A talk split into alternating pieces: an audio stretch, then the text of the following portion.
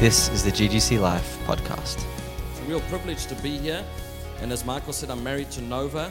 Met on the 12th of April 2009. We're married in November of that same year. And uh, we've got two boys, Denver and Levi. They're born on exactly the same day, nine years apart. And uh, I'm going to be speaking on the prophetic tonight. And I'm married because of the prophetic. And I've got my second son. First one as well, but second one I'll tell you now was a real miracle. Someone walked into my office one day when I was still pastoring back in South Africa, and they said they had a very vivid dream. They saw me standing next to a girl who was slightly shorter than me. She had dark hair. She was uh, definitely from the east. We were ministering together, and he felt it was my wife.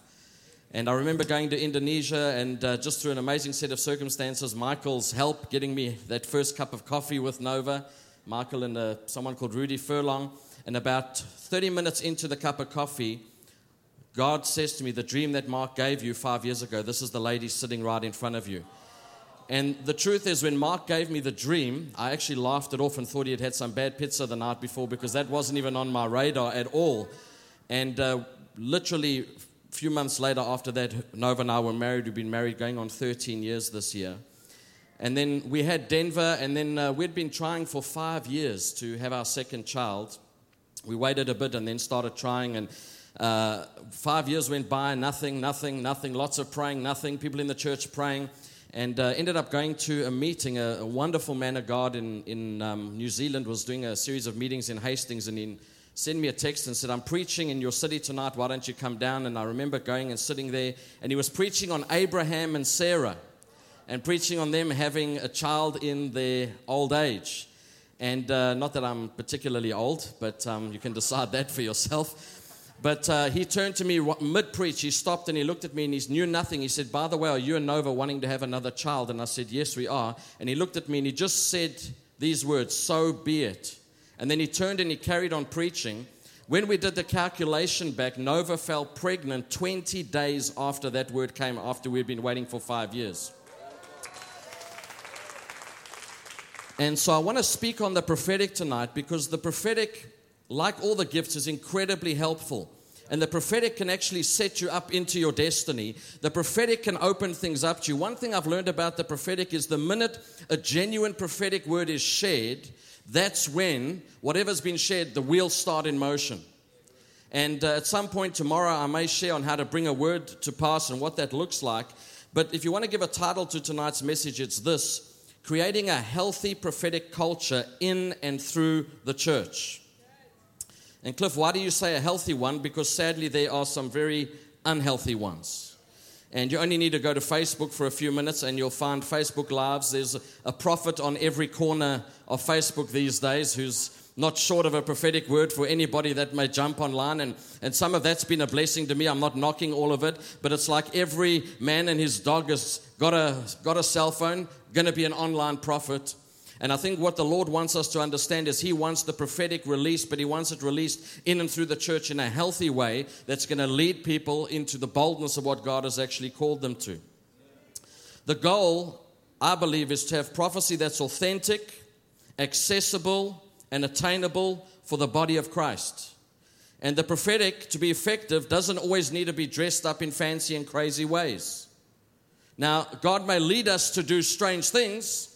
I'm not saying that's not going to happen. He's led me to do a number of strange things, but this doesn't always have to be dressed up in that way, and it's got to be birthed in and through the local church. And this has been said a lot through this time, but I just want to re emphasize this point. If you're not planted in a local church, you're just not being biblical. And the best release of the prophetic that's going to come through your life is when you're planted and in accountable relationships in the local church where your character can be molded and shaped to the point where God can begin to trust you with the weightier things of the prophetic. And you know, we're doing a whole series here on the different gifts and the ministry gifts and seeing many gifts operate. But sadly, what I've found sometimes when you find people that move in the prophetic, if they're not rooted, if they're not grounded, what you find is the rest of their life is almost a total mess. We had a lady arrive at our church one Sunday morning, and uh, she drove up into the parking lot, and she had a whole bunch of tin cans hanging from the rearview mirror. And I'm not lying to you, about eight Maltese poodles in the car. yapping, yapping, yapping, yapping. And then she walks into the church and she said to me, She's a prophet and she's got a word for the church and she's got a word for a whole bunch of people in the church. And I said to her, Well, I'm the pastor and I've got a word for the church this morning, and the word is that you're not sharing any words. And I'm not here to I'm not here to put her down, but I mean I just thought to myself, if the world sees that that's the prophetic, we're in we're in big trouble. Because you may be different and you just got to be you. You don't have to be anybody else. The point is, be you, be prophetic when you're being you, but be grounded in what God has called you to. Because in the long run, you know, when you ignore some of the stuff that, that's practical, we end up in false doctrine, we become weird. You know, you still need to brush your teeth, you still need to put on deodorant. Just because you're a prophet doesn't mean you'd only get to bath once a week. Everybody likes to quote John the Baptist. You're not John the Baptist. And the problem is, some churches have become nervous of having anything to do with prophets or the prophetic because of some of the weirdness that's been associated with it. And so God doesn't want us to have that. He wants us to operate in the genuine prophetic. He wants us to debunk all the myths and He wants us to strip the prophetic back to its basic parts. And in many senses, that's what I want to try and do tonight is just bring the prophetic back to the basics of what the Word of God says. And uh, then it can be built up. And, and I'm really looking forward to, uh, to Janet's ministry tomorrow. Um, I think that's going to be exceptionally powerful. So if you have your Bibles, let's go to 1 Corinthians 12. My point in all of this is you can actually have it all as the Bible says, be filled with the Spirit, and still have your feet on the ground, live your life out in the Word, and flow in the gifts. Sometimes my son doesn't want to know that in my prayer time I saw a gold bowl and gold lightning and rainbows. He just wants me to sit and actually play Xbox with him. And if I'm not available to him as a dad, you lose all those aspects of life. And aren't kids wonderful? They've got a way of cutting through all the nonsense. You know, you, you, you, you step off the platform and you think you've just preached the greatest sermon of your life, and then your kid will come and tell you something, and you think, yeah, actually, I didn't, I didn't preach the greatest sermon of my life. I actually blew it then. You know, they just cut through all the nonsense and bring us back to reality. And I feel like that's what God wants us to do, and then build up the prophetic so we can all flow in the prophetic. So, 1 Corinthians 12, we'll just read a few verses, and I know this is the classic passage on the gifts of the Spirit but it's going to bring out something of the prophetic that I want us to have a look at. So 1 Corinthians 12, verse 1. Now, about spiritual gifts, brothers, I do not want you to be ignorant. You know that when you were pagans, somehow or other you were influenced and led astray to mute idols. Therefore, I tell you that no one who is speaking by the Spirit of God says, Jesus be cursed, and no one can say, Jesus is Lord, except by the Holy Spirit. There are different kinds of gifts, but the same Spirit. There are different kinds of service, but the same Lord. There are different kinds of working, but the same God works all of them in all men. Now, to each one, the manifestation of the Spirit is given for the common good. To one, there is given through the Spirit the message of wisdom, to another, the message of knowledge by means of the same Spirit, to another, faith by the same Spirit, to another, gifts of healing by the same Spirit to another miraculous powers, to another prophecy, to another distinguishing between spirits, to another speaking in different kinds of tongues, and still to another the interpretation of tongues. All these are the work of the one and the same Spirit, and He gives them to each one just as He determines. And if you go on and read through the rest of that passage in 1 Corinthians 12, and again, this has been highlighted, it speaks about the church being a body. And that's an incredible way to describe the church. In other words, what it's saying is there's no such thing as a Christian who's not needed. Every believer, every disciple is needed, and every disciple has a role to play. And one of the things I want to bring out tonight is in some form or another, every single believer can prophesy. I believe God wants every believer to prophesy and for you to grow in that gifting that He's given you.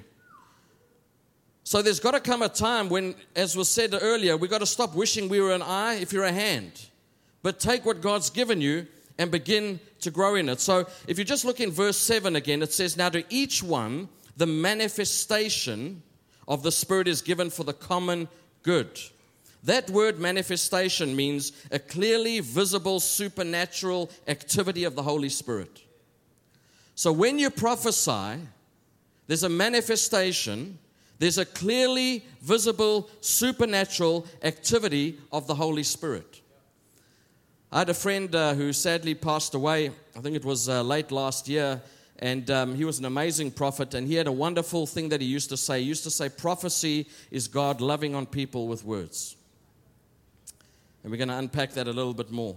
Then it says, To each one, which means every believer has the privilege to flow in the gifts. The gifts are the grace gifts that God gives us. And then you've got that word to the common good, or to another translation says, to the profit of all. And the profit of all means to benefit people and advance the kingdom of God. So when we look at the word prophecy, it means this to spontaneously speak forth the mind and counsel of God, or to speak under the inspiration of the Holy Spirit, someone who is a foreteller through an inspired speaker. In other words, it's the Holy Spirit allowing people to hear or see what God is saying or doing in a situation or what God will do in the future. Another way of saying that is it's literally to make God's thoughts and will known in a particular person's life or in a particular situation. Then, if you want to jump over a couple of passages, let's read a few verses out of 1 Corinthians 14. Just laying a little bit of a foundation here. 1 Corinthians 14 and verse 1 follow the way of love, and eagerly desire the gifts of the Spirit, especially prophecy. For anyone who speaks in a tongue does not speak to people but to God. Indeed, no one understands them. They utter mysteries by the Spirit, but the one who prophesies speaks to people for their strengthening, their comfort, uh, and their encouragement. In the King James, it says, for edification, exhortation, and comfort. Anyone who speaks in a tongue edifies themselves, but the one who prophesies edifies the church. I would like every one of you to speak in tongues, but I would rather have you prophesy. The one who prophesies is greater than the one who speaks in tongues, unless someone interprets, so that the church may be edified.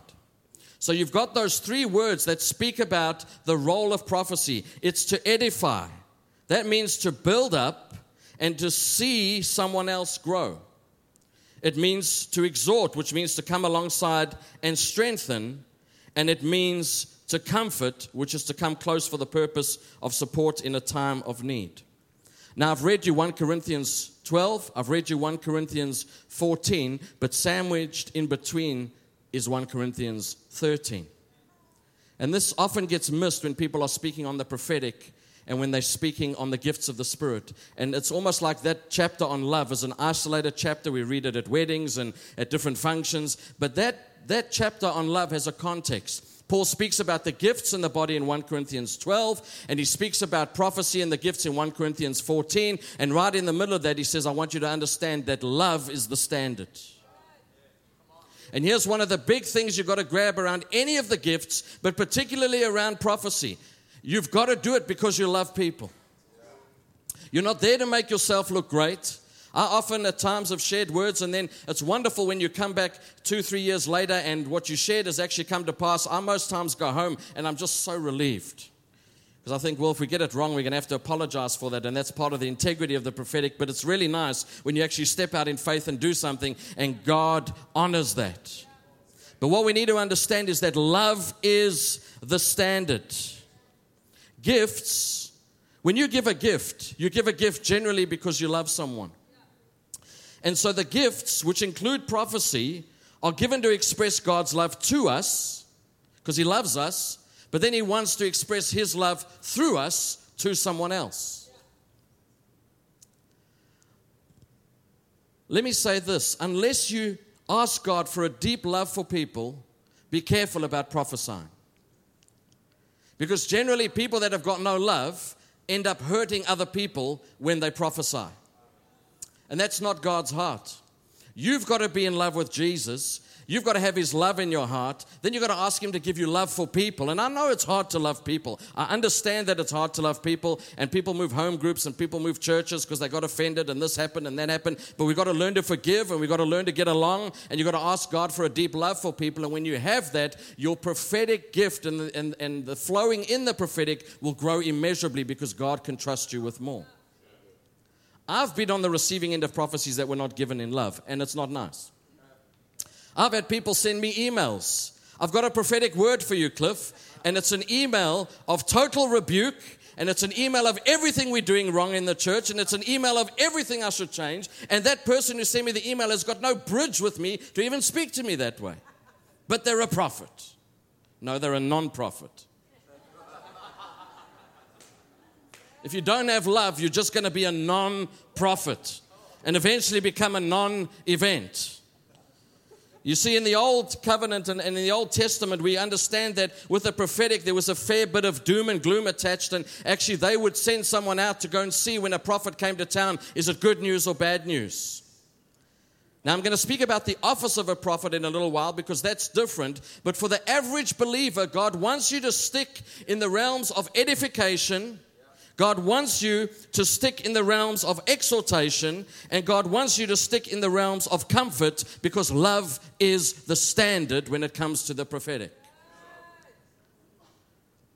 Unless you've been ordained as a leader in the church, you are not there to be the moral authority, and particularly, you're not there to use the prophetic to be the moral authority in someone's life.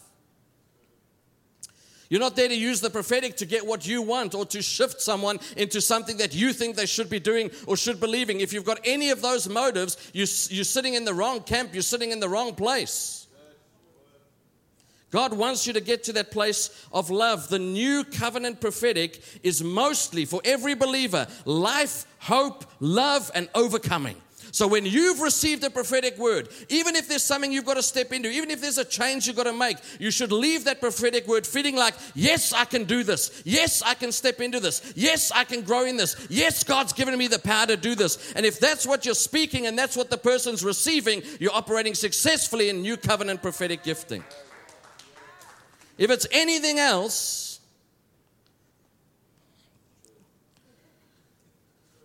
then you need the fivefold ministry up the side of your face to just help you come back. You know that you, you heard of that anyway. That's another fivefold ministry which we're not teaching on this week.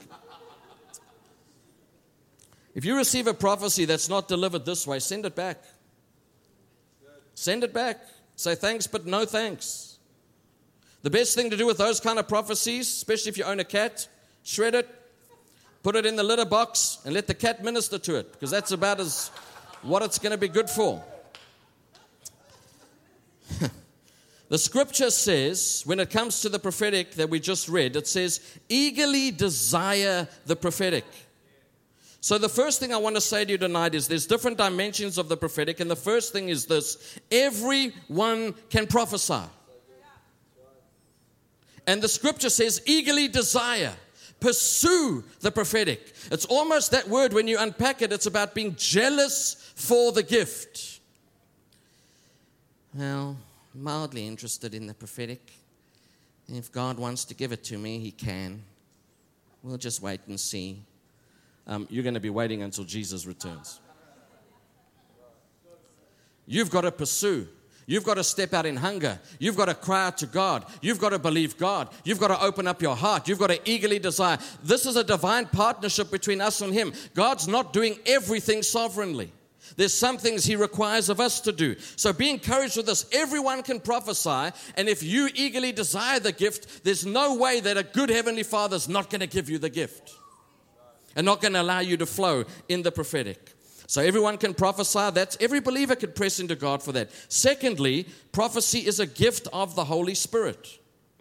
Romans 12, 4 to 6 says, just as each one of us has one body with many members, and these members do not all have the same function, so in Christ we who are many form one body, and each member belongs to the others. We have different gifts according to the grace given us. If a man's gift is prophesying, let him use it in proportion to his faith. Everyone can step out and believe God for a word.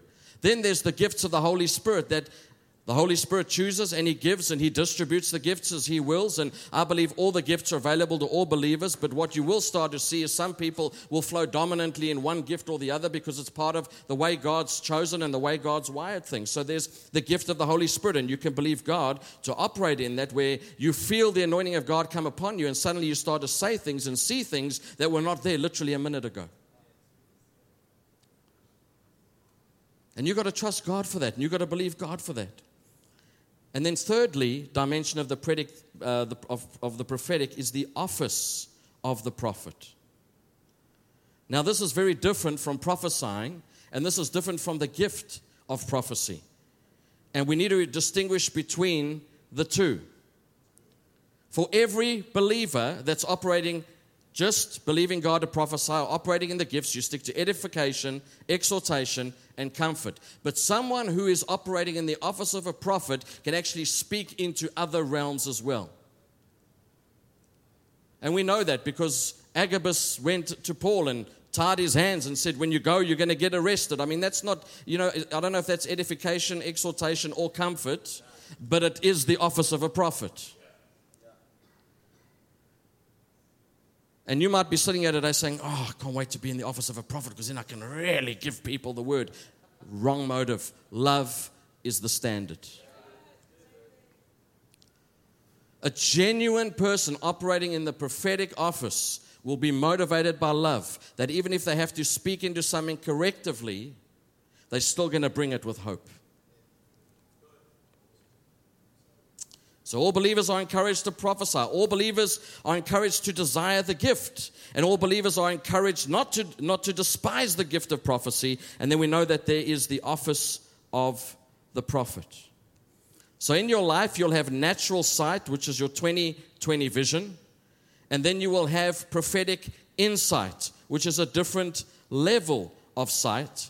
And then you have prophetic foresight. Prophetic insight is determining what's happening now, and prophetic foresight is determining what's coming in the future. And one of the things we want to pray for tonight is that the eyes of your hearts would be opened, that you would begin to see things that you've never seen before, and you would begin to become a walking testimony of God's goodness. And everywhere you go, as my friend said, you start to love on people with words.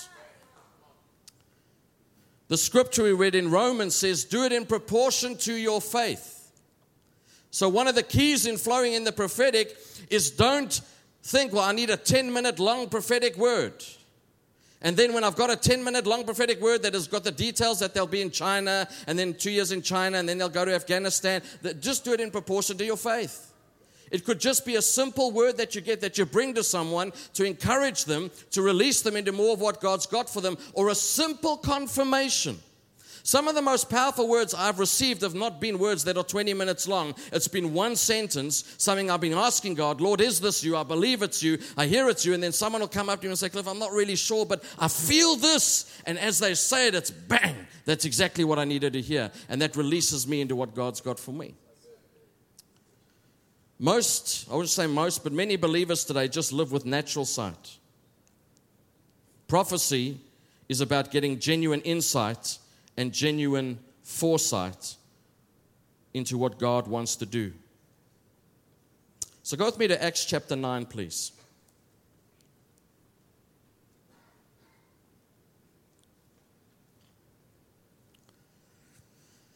Because I believe this is really important in order for you to be activated in the prophetic or activated in any gift, really, you need to have an encounter with God. And you need to have ongoing encounters with God. So let's look at what happened to Saul, who became Paul, and as God began to release him into his ministry. Acts 9, verses 1 says this Meanwhile, Saul was still breathing out murderous threats against the Lord's disciples. He went to the high priest asked him for letters to the synagogue in Damascus, so that if he found any there who belonged to the way, whether men or women, he might take them as prisoners to Jerusalem. As he neared Damascus on his journey, suddenly a light from heaven flashed around him. He fell to the ground and heard a voice say to him, Saul, Saul, why do you persecute me? Who are you, Lord? Saul asked. I am Jesus whom you are persecuting, he replied. Now get up Go into the city, and you'll be told what you must do. The men traveling with Saul stood there speechless. They heard the sound, but did not see anyone. How many of you know that if you were present that day, that would have cleared your sinuses for the next six months? Saul got up from the ground, but when he opened his eyes, he could see nothing. So they led him by the hand into Damascus. For three days he was blind, and he did not eat or drink anything. And then we know later on, God begins to speak to Ananias to go and pray for, pray for him to get his sight back. And he begins to do what God has called him to. So let me give you a couple of things here which I believe will be helpful for you in having an encounter with God and releasing yourself into the gifts, particularly the prophetic gift. The first thing that we notice in this passage is there's a suddenly. God will activate the call. You will have an encounter with Him. And I want to say this let's not be descriptive on the encounter. Because one of the things the church is famous for is if the manifestation was big, the encounter must have been bigger. Not necessarily so, although this was pretty intense. A bright light shines from heaven, you get knocked down and you get blinded for three days. That's pretty, that, that's pretty intense. Very few people have ever had that happen. But I've seen people who outwardly you think, well, I wonder what's going on, but inwardly God's doing a major work and God's doing a major renovation. It's not about, well, what are people going to think or what are people going to see. The main thing is that you have an encounter with God a suddenly. And some of you tonight, what's going to happen in this place is suddenly it's going to be unlocked in your life. There's people sitting here been desiring things, and suddenly it's going to break open tonight. Suddenly it's going to be unlocked. Suddenly there's going to be an activation. Suddenly it's going to take place. Then the next thing that happened in that passage is there was a light. He was pulled from darkness into light. He was pulled into the glory of God, and this is where gifts are activated. When you have an encounter with God, you get pulled into the glory of God, and that's when God takes what He's always put on the inside of you and He begins to switch it on and He begins to activate it. Your whole life needs to be a series of encounters with Jesus. I love what God did in my life 20 years ago, but there's got to be something that He did in my life yesterday. It's got to be fresh. It's got to be fresh. Then there was heaven's endorsement. The word from heaven came. Then the fourth thing is he fell to the ground. That speaks of humility. God will flow through the humble. Now, the humble doesn't mean that you're not bold. Boldness and humility can walk hand in hand. Because at the end of the day, only you and God know whether you're operating in pride or not. I know some people look at some people preach or speak and they think, no, he's arrogant. You don't know if he's arrogant or not. He might just be bold. And one of the things I've committed to doing everywhere I go, every time I have an opportunity to share or pray for someone, when it's all said and done, I go to a quiet place and I get on my knees and I look up to heaven and I say, Thank you, it's all you. Without you, I have nothing. I am nothing. I cannot do what I'm doing without you. And I give you all the glory. You don't have to be over spiritual. You know, where people come and say to you, Man, you sung that song really well. No, it wasn't me, it was Jesus. You heard that story, right? The lady that sung the song. And she said, No, it wasn't me, it was Jesus. They said, No, no, it was you. No, no, no, it really wasn't me. It was Jesus. They said, No, if it was Jesus, it would have been a whole lot better. It was definitely you.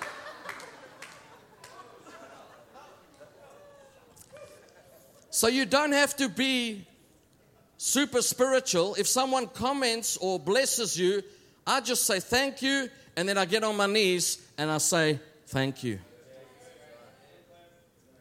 Oh, you did that well, Cliff. No, it wasn't me. It was Jesus. No, no, you did it. You were there. You were present. Uh, last time I checked, it was you, your voice. Jesus lives on the inside of you. We all know that, but you actually did something.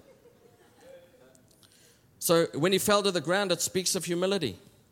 Then, in an encounter with God, Jesus will appear to you or Jesus will speak to you.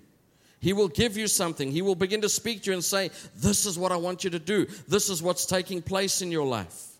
The sixth thing that'll happen is God's presence will overwhelm you.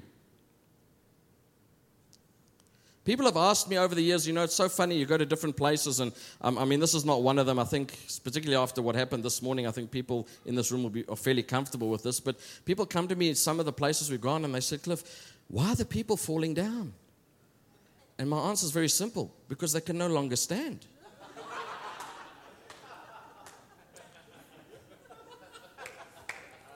They're waiting for some big, long biblical answer.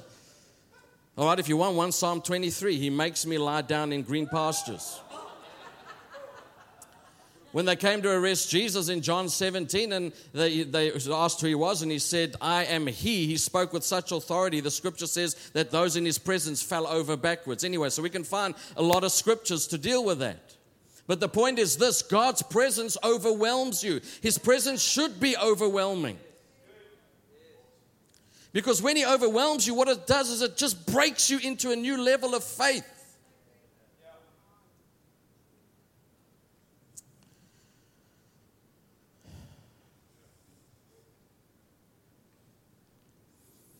You get clothed in His power.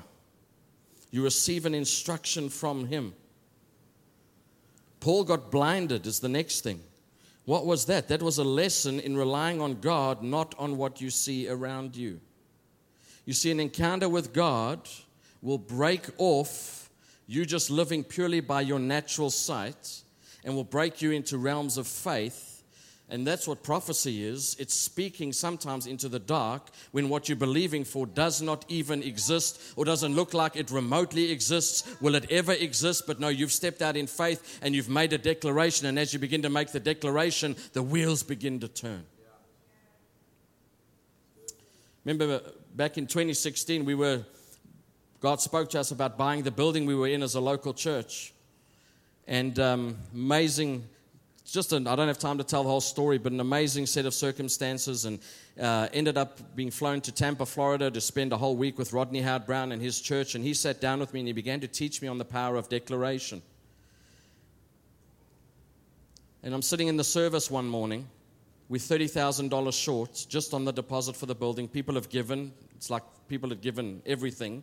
We even did a thing, a little box offering where the kids brought their $2 and I mean, we did everything. Every creative offering you can think of in the planet, we did it. And we were $30,000 short. And he texted me while I'm sitting in the service and he said, Call in the supernatural provision.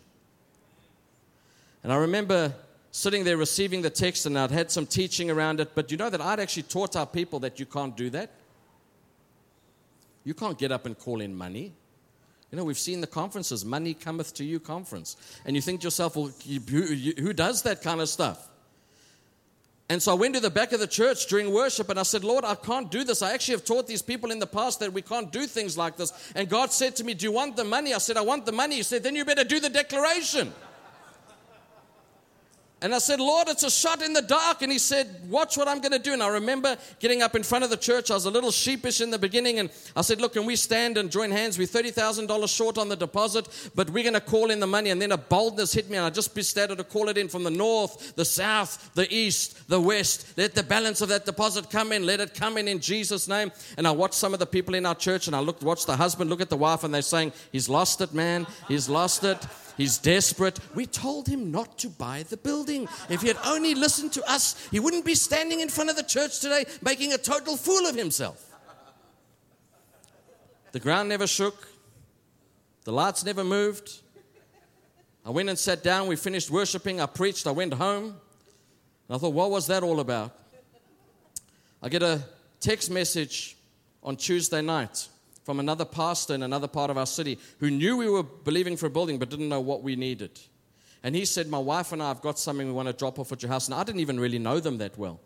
Anyway, so they come to our house on Thursday, and he walks in and he starts to tell us the story of how they got their building. And I was listening to every building faith story. I was phoning people, How did you get your building? What did God do to you? Because I was trying to build my faith to get the building. And he said, We've come here today, Cliff, to sow into your building. And I thought, This is remarkable. Another church. And if you understand the area in which this church is located, is not the area that we're located, it's two totally different demographics. And he looked at me and he said, I've got a check in my pocket that we want to give you. And I thought if it's 500 bucks, that'll be amazing. If it's five grand, I'll probably cry.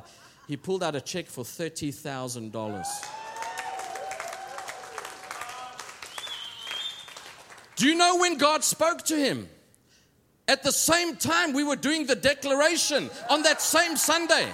It wasn't a week before, it wasn't a week after. He was standing in the meeting, worshiping Lord on Sunday morning, and God said to him, You better take your building fund, empty it, and you better give it to Redemption Point Church. They need a building, and what you've got in your building fund isn't going to cover what you need, so you may as well sow it into theirs and believe me for something else. And the beautiful thing about that, that pastor is they're very strong word of faith people. And isn't, isn't the irony of God amazing? That He wanted me to grow and learn this. And some of the things that I'd preached against in the past, He took the very word of faith people that I said you can't be a word of faith person, and He used the word of faith person to bless us to get us into our building after I stepped out and did a word of faith.